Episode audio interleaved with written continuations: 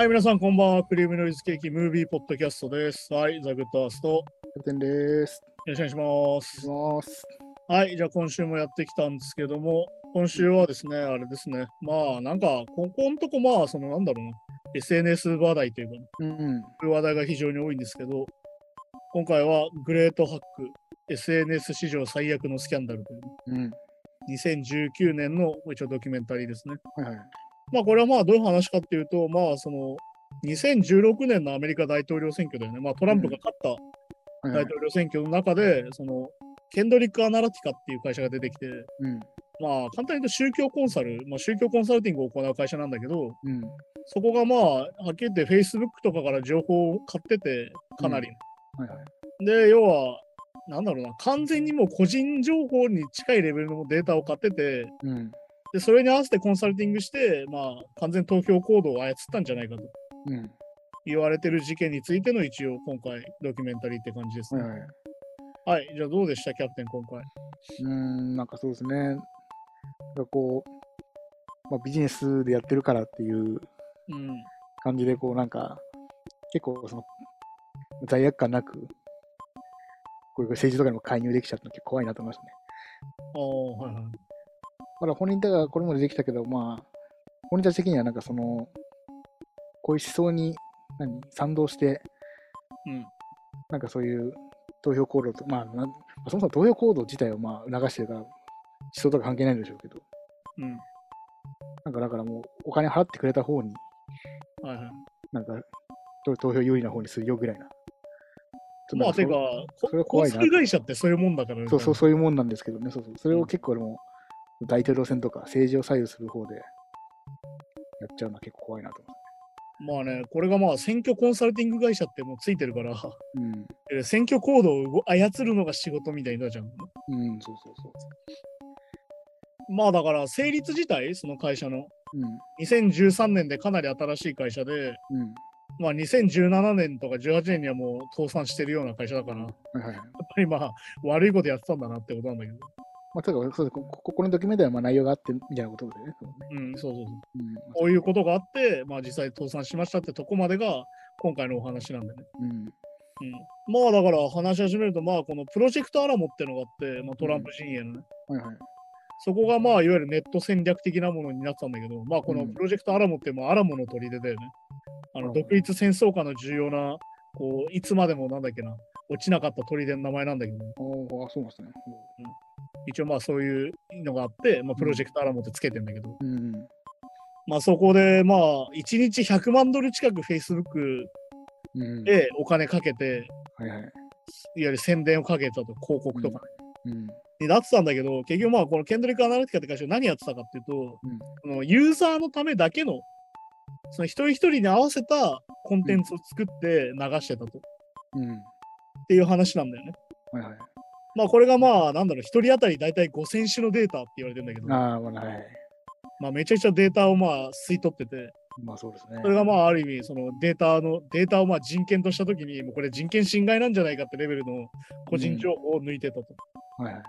話にこう待ってくるんだけどまあ結局これはあれだよねだからその監視資本主義とかでもあったいわうん。ゆる心理データ分析なんだよねうん。いわゆるこの心理データ分析をした上でいわゆるその投票行動を動かせるよっていうのをうん。はいこれ私たちこういうことをしてこういうお金をもらえたらうんこれくらい動かせますよっていうのが出せちゃったってことだね、ケンドまあリック確かにね。うん。で、まあ実際その、これを始めたのは、テッド・クルーズっていう上院議員の選挙活動で最初始めたんだけど、はいはい。まあこれあの、さっき、最初、まあ2週前ぐらいに言った、この大統領を選ぶ選挙って大統領候補、はい民主党、共和党の中だけでってことね。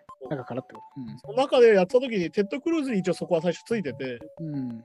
テッド・クルーズってあんまりもともと人気あるような人じゃないんだけど、めちゃくちゃ宗教家で、うん。ゴリゴリの保守の人だから。なんだけど、そこについて、まあ、最終的にテッド・クルーズが最後まで残るみたいな状況ができたのは、うん。ケンブリッジ・アナリティカのおかげだったで。で、それを見たトランプが、お前らいいじゃねえかっつってさ、うん。じゃあお前らを雇うぜっつって雇い始めたっていうのがスタートだよっていうのが始まるなるほど。ほうほ映画の中でね。う。うん。まあだからはっきり言ってトランプを勝たせた会社と言っても過言ではないという。まあまさにそうですよね。うん。いやーまあこれでね、まあどんどんこう実情が出てくるんだけどさ。うん。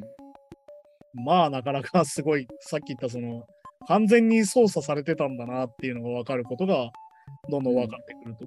まあそうですね。まあだから、そのね、だからそのこういう関係とかももちろん Facebook だから、うん。全部わかるんですけど、わかるわけじゃないですか。はいはいはい。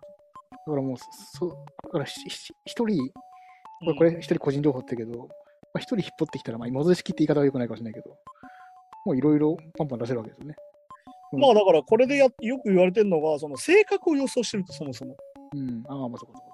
うん。その、ユーザーのね、Facebook 使って俺たちの性格を予想して、まあ、例えばこの人には動画を見せちゃうと、うんこんなん嘘だと思われちゃうから、まずテキストだと。うん。うん。ブログだったりとか写真とかを見せて、うわ、こんなことが起きてるんだって思わせてから、後から動画を送れとか、うん。そこそこ。そういう一人一人に合わせた投票誘導が行われたんだよね。うん。で、これでまあ言われてるのが、まあ、説得可能者っていうのを呼ばれててあ、あ、はい、できましたね。要はこれでさ、ターゲットになるのって、さっき、例えばなトランプ支持者とヒラリーがいたときに、ヒラリー支持者がいたときに、うんヒラリー支持者にやっても意味がない。うん。要は、ヒラリー主義者とトランプ主義者にするのはすげえ大変だと。まあ確かに確かまあこれ、俺の頭の色が分かりやすく、今、共和党と民主党の色なんだけどさ。に。お なんとか、すごい。だから、これがまあうんまさにそういうことで、ヒラリー主義者にやってもしょうがないと。トランプ主義にはなかなかならんから、まあてか結構もう政治理念ちゃんと持って支持してるとかね、すごい多いってそういう人たちに対してはあまり出ないから、説得可能者っていうのを探して、このデータの中でね。いう。うん。この人はヒラリーとトランプにどっち入れようかなってなってると。うん。こじゃあ、この人たちにトランプ支持の向かせる動画とかブログとかを流してうん。誘導しようっていうのをやってたと思うんだよねまあ私そうですね。うん。で、それがまあ、ある意味、その時は合法だったって話じゃん。こうんういうことをしてる。はいはいだ。からはっきり言って完全に個人情報抜いてるし、うん。それはもう Facebook から売っちゃってたからね。はいはい、まあね。顧客情報用は。うん。それは問題でしょって話になるわけで。確かに確かで、まあ、この2016年の大統領選挙はまず問題になるんだけど、まあ、これだけじゃないと。に。うん。もう一個重要なのがあったと。ブリグジットがあったと。そうね、アメリカだけじゃなかったですね。そう。このイギリスの E- EU 離脱ってのがあって、うん。これがまあ言われてるのが Leave EU っていうキャンペーンがあってさうん。プロジェクトというか、はいはい。EU を離脱しようっていう選挙活動があったんだけど、まあそれがもう、ある意味、ケンドリック・アナリティカが絡んでた。ね。まあそう。ケンブリッジ・アナリティカが絡んだので、いわゆるまあ、これまあ、ケンブリッジ・アナリティカの創設の話に今度なってって映画がね。うん。これまあ、スティーブ・バノンって人が出てくるんだよね。うん。この人はもともとトランプの選挙対策委員の右腕と言われてたかなり有力者で、うん。この人ね、もともと映画プロデューサーなんですよ、実は。あ、へもともとあの、レッド・スコルピオっていうね、あの、あのアクション映画を撮ってて、俺それ見たことあるんだけど、あ、へえ。うん、そういうことをやってる人で、まあ、はっきり言って、あの、なんだろうな、ハルマゲドン支持者みたいな人週末陰謀論を信じてるみたいな人。こういう人がいて、まあ、この人がケンドリックアナ、えーとケンブリッジ・アナリティカの役員会のメンバーだったりしてる。うん。もともとまあその上の方の思想はだいぶ右翼的というかね、まあまあそうですね。確かに。陰謀論チックな人が中に入ってたって話なんだけど、うん。まあこれはっきり言うんだよね。あのブリグジットは実験だったんだよっていうね。まあが言ってますね。確かに。まずブブリグジットだった。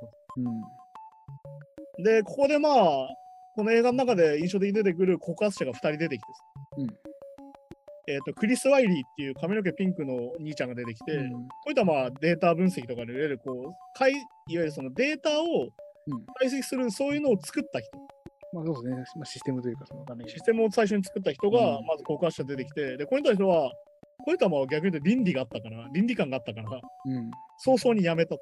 うん、そうですね。これはもう倫理観的にまずいって早々に辞めたって人も。うん。で、もう一人出てくるのが、こっちが問題でブリタニー・カイザーっていう女性が出てくるんだけど、うん。この人はもう完全にコンサルティングの中のズブズブの人で、うん。まあ、ある意味現場監督みたいなことをやってた人っていう。まあ一番ね、お表でやってた感じの人ですよね。で、この人が告発者になるんだけど、この2人の告発者っていうのがある意味こう立場の違いがかなりあってで、うん。このクリス・アイリーっていうのは倫理観があったから、もう最初から無理だよ、こんなのやってらんないやつってやめたんだけど、うん。このブリタニー・カイザーの方はもういつまでもいて、最後の方までやってて、いろいろ事件が明るみになって、うわ、こんなことしてたんだ、私たちって気づいて告発者ってなったから、はいはいはい結構。まあ立場の違いがあると。まあ確かに確かにね。でね、印象的なその、けえー、と最初クリス・アイリーが告発して、公聴会に呼ばれたりしてたんだけど、うんこのブリタニー・カイザーが呼ばれたと告発したときに、うんクリス・アイリーは俺この人信用できないってツイートするんだよね。ああね、はいはい。要はこいつズブズブだったやつじゃんって言ってね。うんうん。だけどそっちには注目が集まらないっていうのが SNS の皮肉だなと思ったんだけど。ああ、まあ確かにね。要は、完全にまあ、まあ、これも権威主義だよね。人気がある方に行っちゃうってやつだから。うん、確かに確かで、まあ、本当にね、これがもう道徳に反することをしてたってことが出てきて、に。まあ、心理プロファイルだよね。うん。で、これでまあ、さっきで個人情報を抜いて、まあ、5000万人のデータを抜いたと言われてうん。るねそうそうそうそう。すごいですよね。で、結構これみんなやってないかなって心配になるんだけどさ、SNS でさ、たまに性格診断とか流行るじゃん。ああ、はいはい。1分でできる性格診断みたいな。ありますね。インスタグラムとかでもよく出てくるけど、うん。あれやったことないですか？って話なんだよね、みんなね。ああ、確かに。まあ僕はあんまないけど、そうか。やってる人多いですよね。結構みんなやる人いるじゃん。うん。あれで抜いてたって言うんだよね、性格を。うん。あ、この人はこういう性格なんだっていうのをデータ抜いてたっていうのが出てくるんだよ。そうそうそうね。あ何でも言うけどね、無料なものってないんですよ。無料なことってことは何かがトレードオフされてて、うん。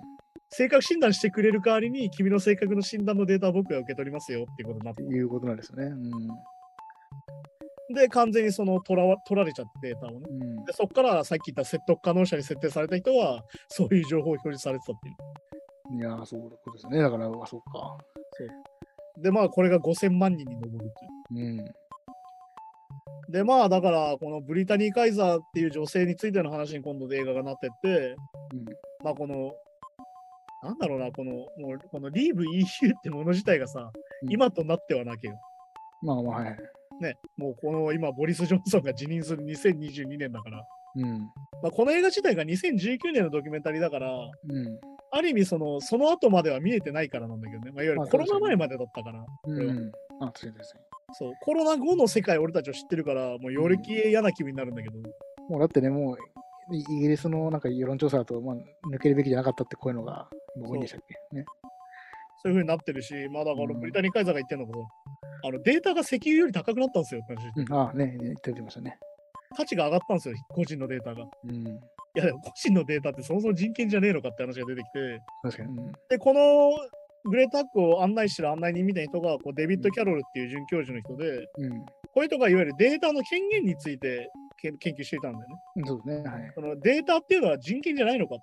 俺たちの性格の趣味思考とかが取られるのは人権じゃないのかと。はい。僕の中でデータ権、データ権で出てきましたけどね。そううていう意味で研究してる人が出てくるって話で。ん。うん。で、まあ、この Leave EU っていうのが出てきてさ、うん。あの、ここでも出てくるよね。個人の選択だと思ってっけど、全部操作してっからっていうのがまあそうね。そうそうそうそう。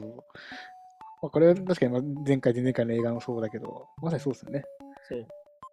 で、まあ、このブリタニー・カイザーが言ってたのが、私最初 Facebook、オバマの Facebook の担当だったんですよっていう、うん。まあそうそう。ボランティアの時っていう。うん。で、オバマのところにもこういうことしますよって持ってったんですよっつって。だけど、契約してくんなくてっていう。うん。うん。で、契約してくれたのはトランプなんですよっていうね、さっき言われるそのトランプが、じゃあこの選挙戦略で行こうっていうふうになったって話だから。うん。で、ここで本当にもう俺は、なんだろうな、この倫理観的なものが壊れてんなと思ったのが、うん。あの人権擁護の仕事って楽しくないんですよねっていうねなあ、まあね。いわゆるリベラル側について人権を擁護していく形でいろんな仕事をしてたんだけど、全然楽しくないと。このブリタニア全然給料も高くないし。うん、そうそうそう。もともとそっち側だったもんね。だからブリタニー・カイザーはこれ言ってんだよ。うん人権擁護は楽しくないんですよ。うん。で、逆に言うと共和党に入ったら超楽しくてっていう。うん。すげえお金をもらえてっていう。まあね。はいあの NRA の会員になったんですよみたいな話なんだよ。ああ、いや出てますね。ライフル協あ会。の全米ライフル協会の会員になって、週末には狩りに行ってみたいな。うん。言ってますね。生活が充実しましたみたいな話をするわけ。うん。いやー、マジかよっていうさ。もうだからさっき言ったリック・アイリーが言ってた、これは人倫理的にやばいよって、道徳的にやばいよって言ったのが、うん。さっきでやっぱブリタニー・カイザーにはなくて、その道徳感が。ですよね。だからそ、それは確かに信用できないって言われちゃいますよね。そう。めちゃめちゃ自分そそこにね、ハマってたわけですね。だから逆に言うと、こんだけズブズブだったって話にもあうんるんだけど。で、まあ、ここでさっき言った説得可能者のリソースっていうのが出てきて、具体的な例がね、いろいろ出てくるんだけど、まあ本当にこのリソースを割くことが実は説得可能者にしかされてなくてっていう話で、さうん。っき言った極端なその人にはもうそもそもやらないと。もう狙い撃ちってことですよね。ねで、最初にまずプロパガンダ出しちゃうと、引いちゃうと、顧客がね。はだからまず個人でできるもの。個人で作っているブログとか、うん。うん。ビデオとか、いわゆるネット記事だよね。個人が書いてるもの。いわゆるそのプロパガンダではないもはいはい。のをまず表示させる。はいはい。で、まずそれを読ませて、あ、こういうことが起きてるんだと。うん。こういう風になってるんだと思わせて、説得できたら、元のターゲット広告を出すっていう。そう戻るって書いてあるね、確かに。そうすると完全にはまるんすよって話が出てくるっていう。でもなんかこういうマニュアルみたいなのができちゃってるんですよね。そうもう要は完全にさっき言ったさ、心理分析のやつでマニュアルができちゃってる、いわゆるこう吸ったらこうなるよっていうのができちゃってて、うん。それはさえあれは人民が誘導できるっていうのがもう分かってることなんだよ。分かっちゃってますよね。それが結構怖くて。怖いですね、確かに。で、まあこれでまたリーブ UK が出てきてさ、うん。いわゆる結局みんな偽情報とプロパガンダ情報を浴びてると。うん。で、それに気づかないうちにはまっていくんだよっていうのが改めて出てきて、うん。で、まあこれでさ、さっき言ったケンドリック・アラナヒが当然問題になって訴えられるわけよ。うん。で、まあ公聴会に呼ばれてさ、はいはい。で、公聴会で話すみたいなシーンが出てくるんだけど、ここで出てくるキャロルっていうまたこのジャーナリストの女性が出てくるんだけど、うん。あのこの人がそのリーブ UK でどういう目に遭ってたかっていうのが出てきてさ、うん。あのコラ画像を作られて、ねそれがあのめちゃくちゃ流されて、そのバックでロシアの国歌が流れてる。流れてると。うん。もうあの隅から隅までプロパガンダみたいなことになって、そうそうそうですね。まあそういうのもありあったりとかしてね。で、まあ、うん実際ザッカーバーグは公聴会に呼ばれて、バラすんだよね。うん。はい。ネタ売ってましたと。うんで僕はよく分かってなかったっすみたいなこと言うんだけど、でまあ一応そう言ってますけどね。逃げたんだけど、うん。まあでも混在にこれで、いわゆるケンブリッジ・アナラティカの関係性っていうのがこれバレると。うん。具体的に名前が出てくるって話なんでうん。はいはい。で、さっき言ったクリスとブリタニーでね、2人の告発者が告発して、どんどん話が進んでいくんだけど、うん。これでね、新たな例が出てくるんだけど、これが本当にグロテスクで恐ろしいなと思ったんだけど、トリニダード・トバゴって国があって、ああ、はいはいね。うん。この国はあのメインがアフリカ系とインド系なんだよね。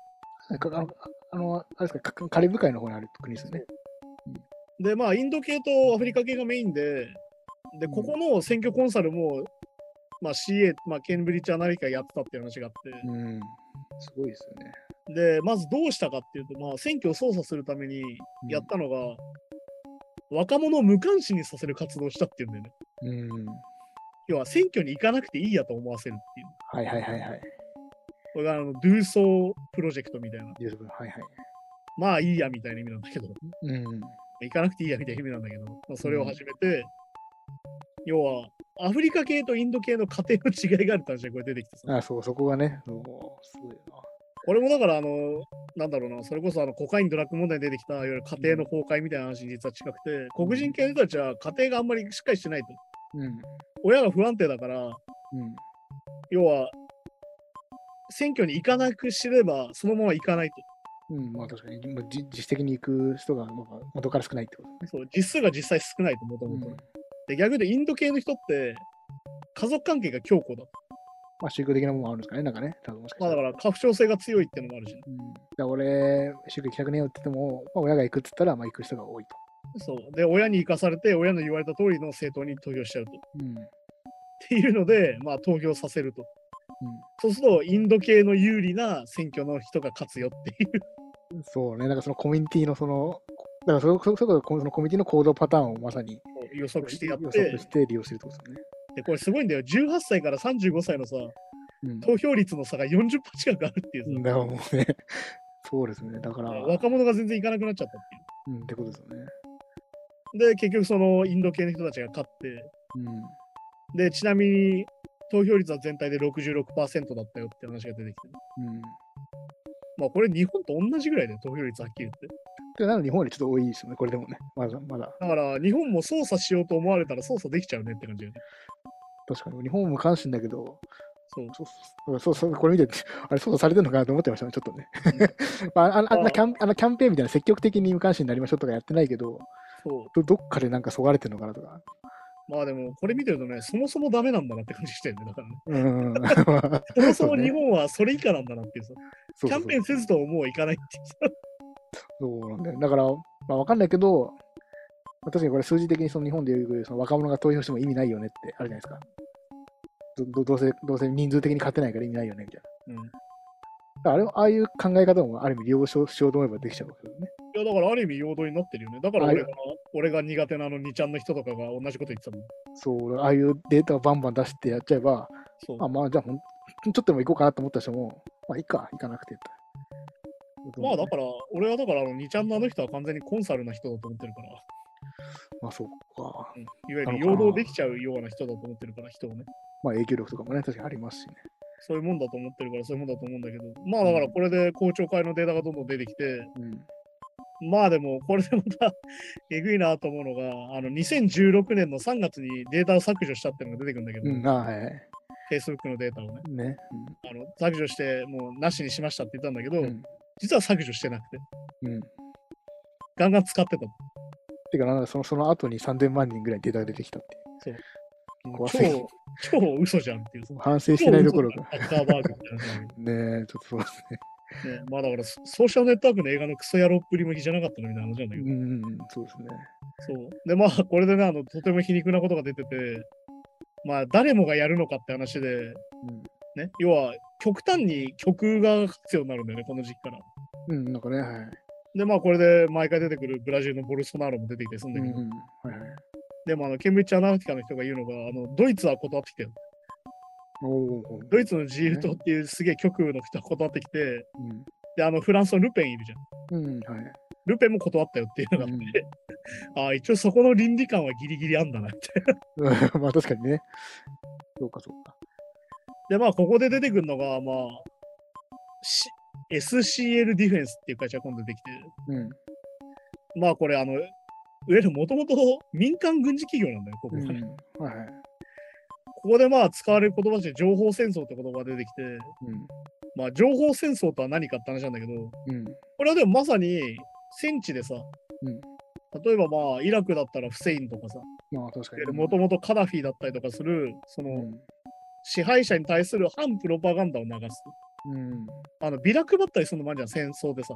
まあはい、ありますねこ。れあのアメリカと日本でもやってたから、あの東京大空襲の時に空襲しながら一緒にその日本っていう帝国主義が、うんねそうから逃げようみたいなビビラも同時に配ってたみたいなはいはいはいのがあったりするんだけど、それをやってる会社なんだよね、ん SCL ディフェンスってところ。まあだから要はまあ場所によってはクーデターとか、まあ、この引き金になるようなことを。そうそれをまあ、要は戦地でやってたと。うん。っでそれを普通の選挙でやるようになったよって話で。ていう。うん。うん。で、ここが出てくるんだけど、まあ、情報伝達スピードが、うんもう兵器と変わらんと、武器として。うん。そうですね。で、これで要は結局どうしたかっていう SCL ディフェンスが加わって、うん。いわゆる情報兵器だ。そこで。はい。で、情報兵器を選挙に投入したんだっていう話になるんだよ。うん。で、よりこれでえぐいことになって、うん。で、まあ出てくるよね。このヒラリーへのネガティブキャンペーンでのめちゃくちゃ始まって、はいはい。あの、悪党ヒラリーっていう動画が出てきてさ、はいはい。まあなんか具体的にここで説明したくないような動画なんだけどさ、本当に。でもこれだから一時多分流行ったんでしょうね、多分向こうではね。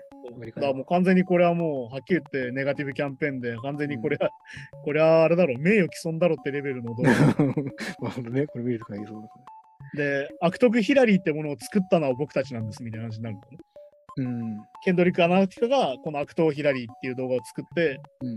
最終的にめちゃくちゃ流して、そうだからこれもあなんかね、まあ、盗撮映像映像みたいな感じで、まあ、リークされるので出てくるんですよね。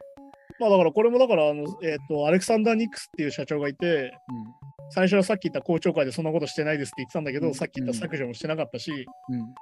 で、あの、いわゆるその記者と喋ってる時のデータが盗聴されてて、うん。その時に、いや、あれなんだ、悪党ヒラリーって動画あんじゃん。あれ作った俺らなんだよって言ってるのがバレるっていう。言われるってね。ある意味最悪なとこっていう。うん。完全に、うわ、これアウトやんっていう。こいつらアウトやんってところが、ここの画面で映ってるとか。うん。で、まあ、これによって、まあ、当然、ケンブリッジ・アナリティカは、こういう会社だってなるから、うん。まあそうですね。世間にバレちゃいましたね。倒産するんですよ、それ。うん。まあ、ちなみに悪党ヒラリーに関しては、あの3つの州で、もう約7万人近くが、うん。あのそれで投票行動が変わったと言われている。ねえ、そう、それでかいですよね、確かで、その7万人もさっき言ったその選挙区があるじゃん、その一つ一つの。に。うん。その選挙区を狙って、ああ、そうね。うん。さっき言った7万人じゃ少ないじゃんと思うんだけど、7万人から勝てる州っていうのがだから、そうそうね。だから、うんこの出てきたけど、なんかね、ね粘らせなんかね、言いましたね、確かネバダとかそういうとこで7万人変わると結果変わるんだと。に。そこに狙って表示して、結局7万人変わったから、結局ヒラリー負けたんだよ、この州で、母みたいな話になるんで。うん。うん。いや、なかなか本当にもうなんか、システムハック、まあ、これグレートハックですけそう。ど、ハックできちゃうんだなっていう。ね、これでまさにもうここまで顕著に動かせちゃうんだっていうのがデータとしてわかるし、うん。そしてこの会社の人たち、うケンブリッジアナリティカのやつらは本当に意図的にやってたと思うんだよ。ん。ねそう。こんなことになると思ってませんでしたじゃなくて、まあこうなるよねっつって、こういうふうが俺たちの目的だしねって感じだったっていうのがわかる。だってこれで言ったら、本当にさっきの話をまとめると、適当にそういうのを流してるだけじゃなくて、まずそのね、あの、うんどっちのそうでもない人を狙い撃ちして、そう。で情報の流情報の順番もせ選択してそう、で選挙区も狙ってそう、でもう完全にコンコントロールですよね、これもまあだから選挙コンサルとしては最強だよですね。まあ、そうそうそうそうなんでしょうけどね。でまあ映画はこれで終わらなくてさ、うん。まあこのデータが出回ってることに気づかなかったうちに使われてるわけじゃん、俺たちはさ。まあそうですね。はいそもそも俺たち、その、なんだろうな、その投票者はさうん。でまあね、これでまあ調査が始まるんだけど、まあ、調査的には問題ないと。うん。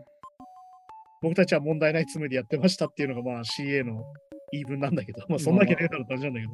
うん、まあね、でもまあそうですよね、多分ね。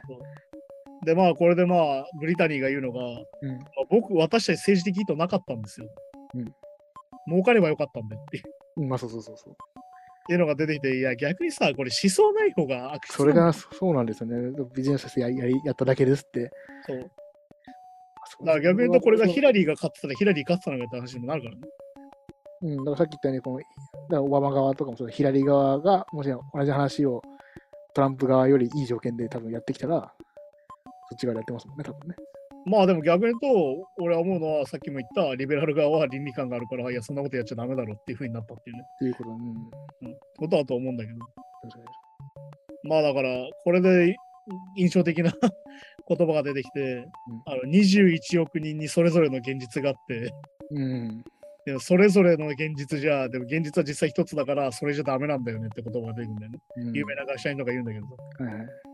だから結局そのそれぞれに表示してるわけよ、さっき言ったデータっていうのは。そうですね。うん。それぞれに悪党ヒラリーの動画を出してるから、うん。一人一人真実が違うっていう。そうですね。うん。だからさっき言った現実は一つしかないのに、それぞれの現実を生きちゃってるから、うん。全く分断が起きちゃうんだよ。そうなんですよね。確かに。で、これで結局さ、すごいなと思ったのが、いわゆるこれトランプ支持者にもやってんだけど、実はこれブラック・ライブズ・マターにもやってたってことが出てくるんだよ。うん。はいはい。そうですね。これも出てきましたね。で、しかもこれまあこれロシア会にも出てくるんだけど、うん。まあ先に言うとまあ、公聴会でニックスの態度はさ、なんでその社長、うん。自分が被害者みたいな言い方してるそうそうそう。なんかね。いや使われちゃったんすよみたいな。いうん。や、俺たちもこうなると思ってなくてって言ってたんだけど、さっき言ったリークでさ、いや、うん俺たちが作ったんだよって言ってっから、お前どっちだよって話なんだけど。まあトランプにも何回にもあったとか言ってね、言ってましたし。で、ここでまあ、Facebook がどれだけこういうことに使われたのかっていう話になって、まあ、WhatsApp っていうブラジルの Facebook 傘下の会社があって、うん。うん。これとかもともとそうですね。なんか日本でいう LINE みたいのってあったんですよね。だからそれが要はブラジルではメインの SNS になってて、うんでそこで要は Facebook のデータが抜かれて、これはブラジルが勝つきっかけになる。うんボルソナロが勝つきっかけになったよって話が出てきて、はいはい結局この WhatsApp の中で、そのボルソナロ支持の表示を出現させたと。まだやってることは同じようなもんですよね。同じことをしたんだよね。うんで、まあ、これでまあ、ロシアが Facebook を使用してるっていうのは今度事件として出てきて、まあ、これはまああれだよね。デジタル監視主義でも言ったけど、うん。まあ、要はロシアが合法的にさ、うんあのすげえお金投入して、あ、そうそうね。はいはい。広告を出すと。報告を出してトランプ勝たしたっていうのもあったんだけど、うん。さらにこれ、あのブラック・ライブズ・マターにも実は関与してて、いわね、そうなんですよね。ゆるブラック・ライブズ・マター支持派うん。とブラック・ライブズ・マター反対派、うん両方に極端な動画が出るようにしてた。そう、これ、まあ、えぐいよな、本当に。で、これで完全にデモとかで、もう殺し合いみたいになってたわけよ、このデモってさ。はいはいあの。反対派のやつが車で突っ込んだりとかして、まあ結構ね、過激な感じですよね。かなり過激な状況になってたのは、まあ、ある意味ロシアが介入してたってんだよね。だから両方の手綱引いてたってことですよね。両方ともこうやって分断して引っ張ってたってことなんだよ。怖すぎるよだから本当に兵器だよね、これはね。な。いや、本当そうですね。うんまあ、プラットフォーム自体が兵器になっちゃってるの、今回ね。うん。で、まあ、このカイザーを悪いことして意識なかったんです、私ってなって、まあ、さらに洗いざらい話すようになるんだけど、はい。まあでも、だからまあ、カイザーが偉いところは、逃げなかったことだよね。これ映画見てて思うのは。まあ確かにね。うんニックスとか逃げたからね。アレクサンダー・ニックス社長に関しては完全に逃げたから。でああなたが一番責任者なわけですもんね、問題ね。あの人は完全に逃げてるし、最後のテロップを見ても分かるように逃げてるから、完全に。そうですね、確かに。で、まあ、ね、2016年でこういうことが起きてさ。うん。で、さっき言ったあのデイビッド・キャロルが話してる、自分のデータに自分の権利がないのどうなんて話をしやすい。いわまあそうですね。うんデータ権ってやつです、自分の。いわうんゆる個人情報こんだけ抜かれてこんなに使われていいのっていう。うん、だし、そうですね。だから、そそれはね、確かに思いますよね。だってね、何度も言うように自分のタイムラインだと思ったら自分のタイムラインじゃないんだもん。だし、これ見てるともう、自分の思想まで、要は、握られちゃうみたいな感じだから、そうそれは確かにな。だこれはグレートハックという言わん言わずもがなわけで、うん。ハッキングされちゃってるよね、俺たちのことっていう。うん、そうそうそうそう。だからこの自分のデータってものに著作権とかそういうのをつけて守んなきゃいけないんじゃないのって話も出てくるんだよね。うん。で、まあここであのテッドトークに登場するっていうね、キャロルの方、あ、はいはい女。性の方がね。うんで、まあここで言ってんのは、まあこれインターネットって最初何だったっけなって、うん、ね、そう。はいはい。ね、人々をつなぐもんじゃなかったのっ。そう、本来ね、そうなんですよね。なのに今は、これさっき言ったトランプもそうだったけど、まあ、ソナロもそうだし、今日本もそうなってるよ。いわゆるうん権威主義みたいなものを強化するものになってないかと。うん。これはまあインフルエンサーとかもそうだよ、だから。いわゆるその誰がやってるかが重要になってる。だから俺がよく言ってる、何をやるかより誰がやるかの方が重要になってる状況。うん。要は何かをやって面白いですねじゃなくて、この人がやってるから面白いですねって状況に今なってる、なんでも。そう、ちょっと内容、内容よりまずねっていう。いわゆる付加価値のみになってることだよね。うん。だその人の権威で動いてる。この人は売れてるからと。この人は100万人フォロワーがいるからって信じちゃう。とか、まあそうですよね。うんそれの真実性は実は関係ないってこと。うん、この人は真実を言ってる人だからとかね、うん、極端に言っちゃうと。でも、この人が言ってるから真実なんだったんですよ、だからね。あ、そう、でも逆か、そうか。逆なんだよ。あこの人が言ってるから真実ってなっちゃうからダメなんだよ。うん。っていうので、結局、権威主義を助ける役割をしちゃってると、このネットの状況。うんまたまさにそうですもんね。でしかも、これが要は大量に操ってるけど、うん実は一人ずつ操るとこから始まってんじゃないっていう。うん。さっき言った一人一人に動画を与えて、ブログを与えてってやってる方法を見てると、うん。要は一人ずつ操られてる。まあ確かにっていうので、全部ガーって動かされてるんじゃなくて、うん。一人一人ちっちゃい紐がついてて、それを一斉にギュッてやられてる感じじゃないっていう。ですよね。だからみんな気づきづらいですよね。ちょっとずつだから。だから、改めて、これ、俺たちも操られてないって話なんだよね。いや、なんかね、これ、これここ最近立て続けにこういう系の映画見てますけど、ドキュメンタリー、このコーナーでも。いや、なんかまあそうなんだろうなって、本当思っちゃいますね。そう。で、まあね、これ、あの、先週も予告で言ったんだけど、まあ、大統領選のプロパガンダ表示っていう広告的なもの？っうん。ていうのは、まあ、トランプは590件出て、590万件ですかね。はい590万件出て、ヒラリーは6万件しか出てないよっていうのおーがデータとして出るっていう。100倍ぐらい違う。こんだけ違ったらねって話だよね。うん。だってまあ、それこそね、ヒラリー、さっきのヒラリーのネガティブキャンペーンじゃないけど、あれ疑問を持ったとしても、まあ、要はその繋がってる人たちも全員そうだったら、まあ、みんな、やっぱね、そういう同じ、あ、そういう意見なんだってななるし、そういう、こういう関係も抑えやすいのが Facebook で。そう。だから結局、あの間違いは表示できないから、そうそうそう。ここは間違ってるよっていうのは表示されないようになってるから。うん。で、まあ結局これでまあ、エンディングになるんだけど、まああれだよね、もうスティーブ・ニックスっていうさ、うんあ社長の方は本当に最後まで否定し続けて、うんなんならあの法的責任を逃れるために会社潰したけど、うんあの生産はしないっていう、しししないそうそうそいわゆる情報開示になっちゃうから、生産すう。る。うん。確かにそう。ああ、そうか、そういうことなんですね。あで、結局そのトリニダード・トバコでの選挙活動は僕たちやってませんって言い続けるし、あ。うん。あの、リーブ EU に関しては提案しかしてないっすみたいな。うん、なんかね、はい。言いまあ訳し提案してたらやってんのも一緒だろうって思うんだけど、そうでもそのデータが本当に使われてるかどうかだから確認できないですもんね、こっち側からいわゆる開示しないから。うん。っていうふうになってうんそこもこれも言ったけど、そこが一番の問題ですね。俺の個人情報でどうなってんですかっていうのがそう。わかんわかんないという。まず自分の情報開示情報のできない。自分の情報だから途中でも出てきたところ、デイビッド・キャロルが情報開示請求するんだけど、うんそこはまた Facebook にしたんだけど、結局されないっていうふうになったりとか、うん。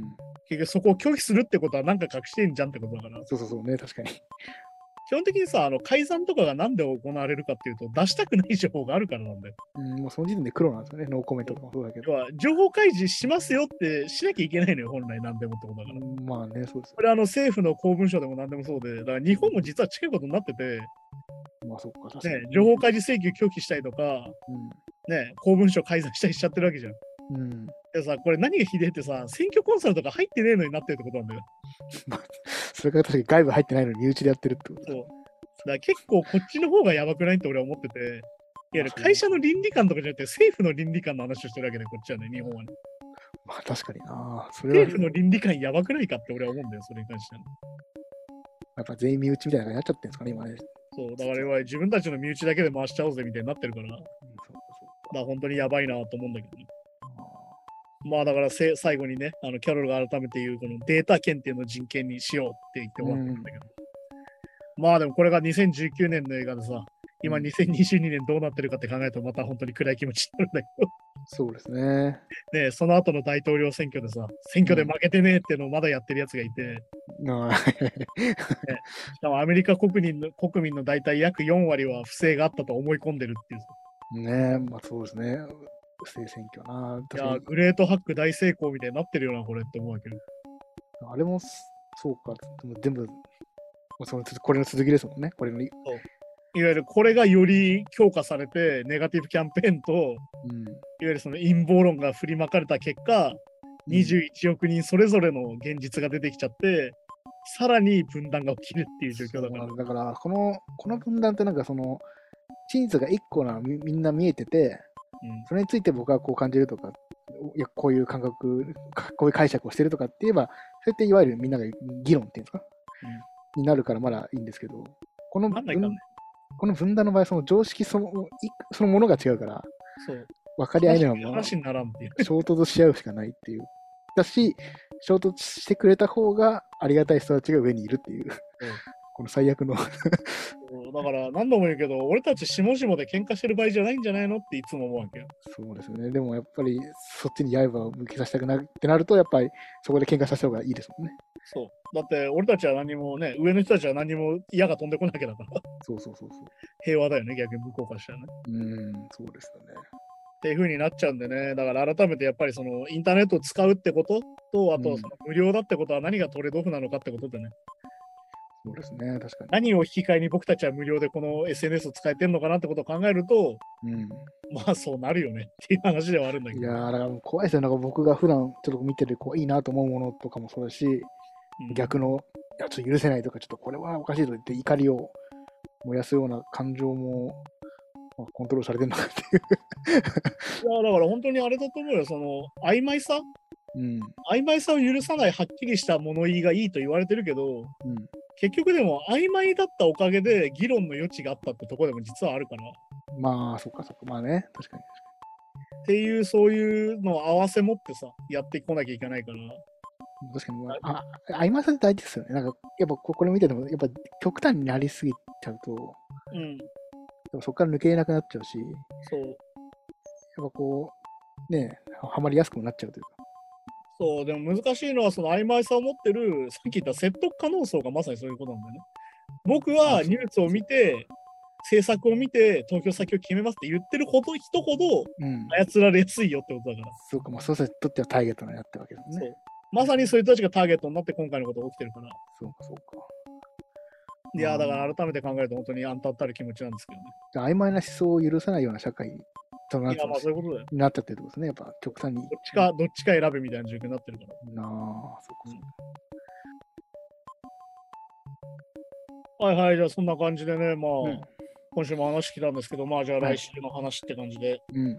まあ来週のドキュメンタリーなんだけど、うんまあこれも結構今問題になってることというかね、はいはいそ。れこそあの、いわゆるその、なんだろうな、その日本の統一教会的な、いわうん。ゆる家父長制を強化するような団体が、うん。非常に日本の中枢に入り込んでて、はいはいな。ぜここまで同性婚とかを認めないかみたいな、まあ、そうですね。みたいなことの話にもつながるんだけど、今回は、まあ、祈りのもとでっていうドキュメンタリーで、うん。これがあの脱同性愛運動がもたらしたものっていうテーマですあ。はいはいはい。まあだから、この、これは結構あの、アメリカだとキリスト教右派で行われてたんだけど、うん。いわゆる病気だと、同性愛は。うんはいこれはまあ言ってる国会議員がいて本当嫌になっちゃうんだけど、日本でも。うんこれの人たちがまあどういうことをして、いわゆるその同性愛じゃなくしそうとしたかみたいな。っうん。ていうまあ LGBTQ コミュニティに対して起こした弊害と、あまあ、今もなおそれが続いてる影響があるっていう話で、あ、なるほど。それについての話なんだけどね、まあ、ぶっちゃけこれはかなり結構しんどい話で、うん。まあだからあの脱同性愛運動のあの元指導者とか、はいはい。まあ、参加者のインタビューをこう交えながら、いわうん。ゆる天候療法って言われてて、いわもう天候療法ゆるその、えっとだからまあ同性愛を異性愛に変えるみたいな話、変えるみたいなことが言うんだ。そんなことでできんのかって話なんだけど、そもそもね。えまあそうだね。でもそういうことをやってた人の話をね、ちょっとドキュメンタリーになってて、これもちょっと見るとまたうん。理解が進むんじゃないかなって感じなんで、なるほど。じゃあそんな感じで来週は祈りのもとで脱同性愛運動がもたらしたものうん。を見てきてくださいとわかりました。いうことでね、まあだから本当にさ、普通にまあなんだろうな、暮らしてて思うわけよ。なんで同性愛がダメで、なんで夫婦別姓がダメなんだよって思ったりするんだけど、うん。ここにはやっぱり宗教思想がかなり関理由わってる。があるのか。だからこれ、すごいタイムリーなニュースですけど、うん。まあ、ちょっと、つい昨日かな、ニュースかなんかで、うんまあまあ、イスラム教圏のとこから、はいはいまあ、同性婚したくて難民申請したんですけど、ああ、日本ででしょ？そうそう、日本で、やっぱ日本はそのそれ認めてないからってことで、なんか強強制帰国さするんじゃない？のもしちゃうと、向こうでまあ終身刑受けちゃうかもしれないと。ああ、これあれだね。あの、タンザニアだね。タンザニアから逃れてきた、まあああの兵庫県在住の難民申請中のゲイカップルが、あのうん帰国したら終身刑か、うんあの懲役大体30年の刑になっちゃうと。あ、ごめんアフリカでしたね。ごめんなさい。イスラムじゃなかっで、すでにもう2回申請が却下されてて、た。うん。3回目で返されちゃうと。うん。まあ、なんとかできねえのかっていう話が今までそうですね。これしかもこの入管がさ、うんこの迫害されてることについてさ、そのうん帰ったら終身刑になるんだって言ってんのに、うん信憑性がないとか言ってんの。なあ、なるほどね。いや、信憑性ってさ、でもこれ、でも、だから信憑性は危険なことは明白だけど。てか調べれば分かりそうですけどね。いや、てか、調べたらわかるし、てか危険なのは明白だけど。うん。なのに、信憑性がないとか言ってて止めてて、うん。いや、本当にこういうのさ、っていうさ、だいやから人種差別だし、なおかつこれも同性差別にもつながってるし、だって同性愛を認めない国では、それは認めないだろうし、ってことですね。まあ、あと、まあ、そもそも難民をね、受け入れないっていう、その、まあ、二重でこれになってますけど。だから本当にまあ、だからタンザニア政府っていうところは同性愛を取り締まってるからね、明確に。っねそうですねて。ことは、客観的に見て帰国したら何かされるっていうのは明確だから。うん。なのに、まあ信憑性がないっていう理由で却下するのは完全にアウトじゃないかっていう。まあ、確かにね。それを信じないってことだからね。うん。そうですね。だからこのままだと十分な捜査とか適切な裁判が行われないまま、うん不法入国で収監されちゃうんだよ、この人たち。まあ、たそうそうそう、そういうことですもんね。そうすると、だからさ、偽装難民みたいな扱いを受けちゃうと。うん。だだけど帰ったら終身刑になっちゃうんだよ、この人たち。からどっちも地獄というかね。帰らせていいのって話じゃん。うん。いや、だからね、本当に、なんだろうな、いわゆるその発展途上国だと、証拠し書類みたいなのが必要なのよ、この難民申請にね。うん。要は、逮捕歴があるかないかみたいなのを証明するのことすら難しいわけ、発展途上国っていうのは。はいはいそデータを取ってないから、そもそも昔のね。うんまあ、そうね、確かにそうか。っていうのを考えると、めちゃくちゃ書類的に難しいわけよ、不備が出るかも、うんじゃあ、不備1個あったから、じゃあ、はい、無理です、返して帰ってくださいみたいなことになるわけだから、今は。うん。てかまあそ、れはなくないと、さすがに。そうですね。うん要は、帰ることによって、危険にさらされるってことは確定してるわけだから、うん。それはもう保護すべきだよね。それはなんかウクライナの戦争とか変わらない状況だけど、帰ったら何かされちゃうんだから。っうん。ていうことをやっぱ改めて考えなきゃいけないなってことで、こういうドキュメンタリーを見てくださいってことですね。なるほど、なるほど。はい。じゃあそんな感じで、また来週よろしくお願いします。はい。また来週です。さようなら。さよなら。